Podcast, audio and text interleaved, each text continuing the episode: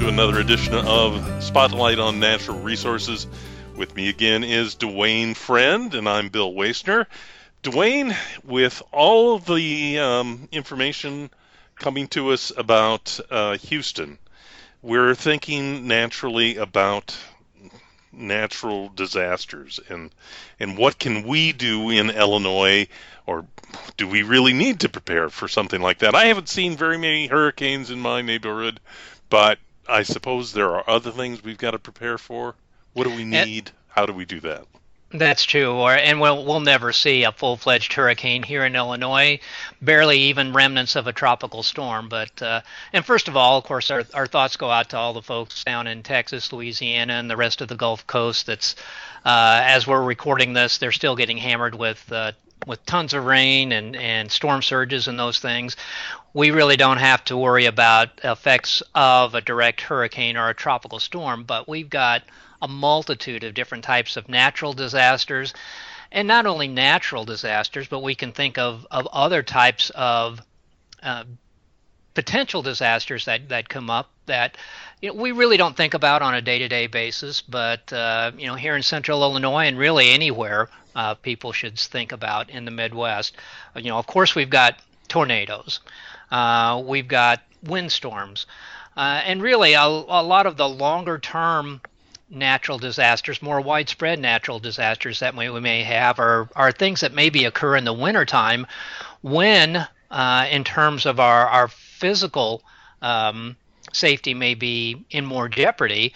Uh, of course, with colder temperatures, we have to think about uh, winter storms, things like uh, uh ice storms, um, uh, and just a, a, general winter storm that may shut down the roads, may turn off the electricity, uh, and then other things that we may have to consider. Um, we may not really want to think about, but things like if there was ever um, a computer attack on the electrical grid where maybe a widespread area of the Midwest or maybe a lot of the U.S. would be without power for maybe days or weeks on end. And that's something that's probably, uh, hopefully, uh, kind of far fetched, but it's still something that we need to consider. So, this is uh, just one of those things that we really need to think about in terms of having some type of basic preparedness kit set up for those kind of situations.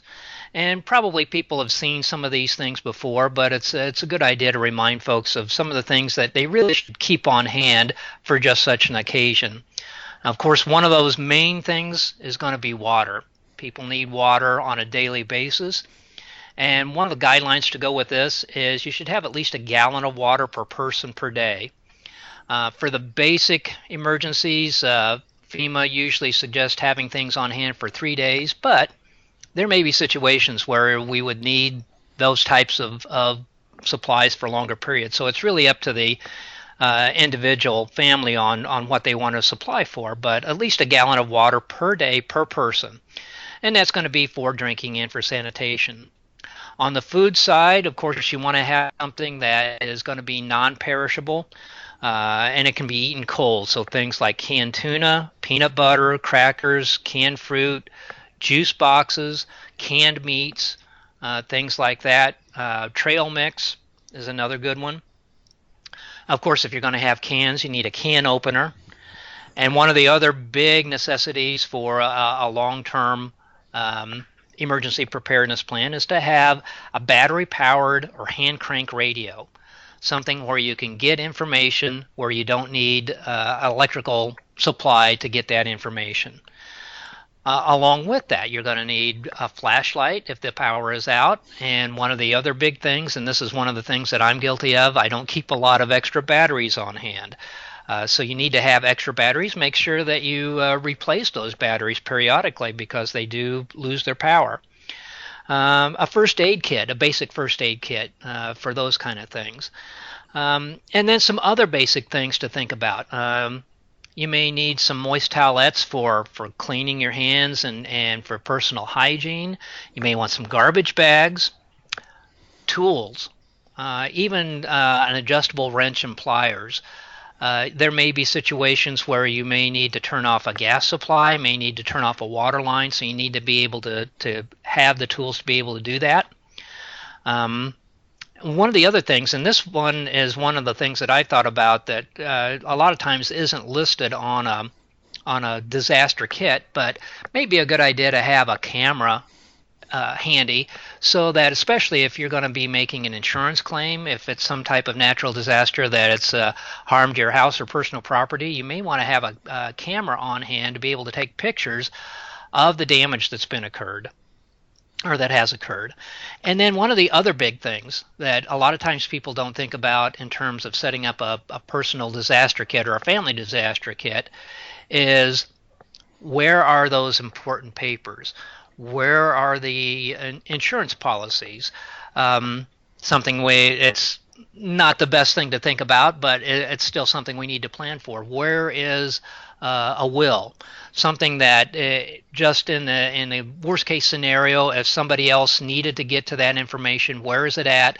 And do those do other folks know where that information is available?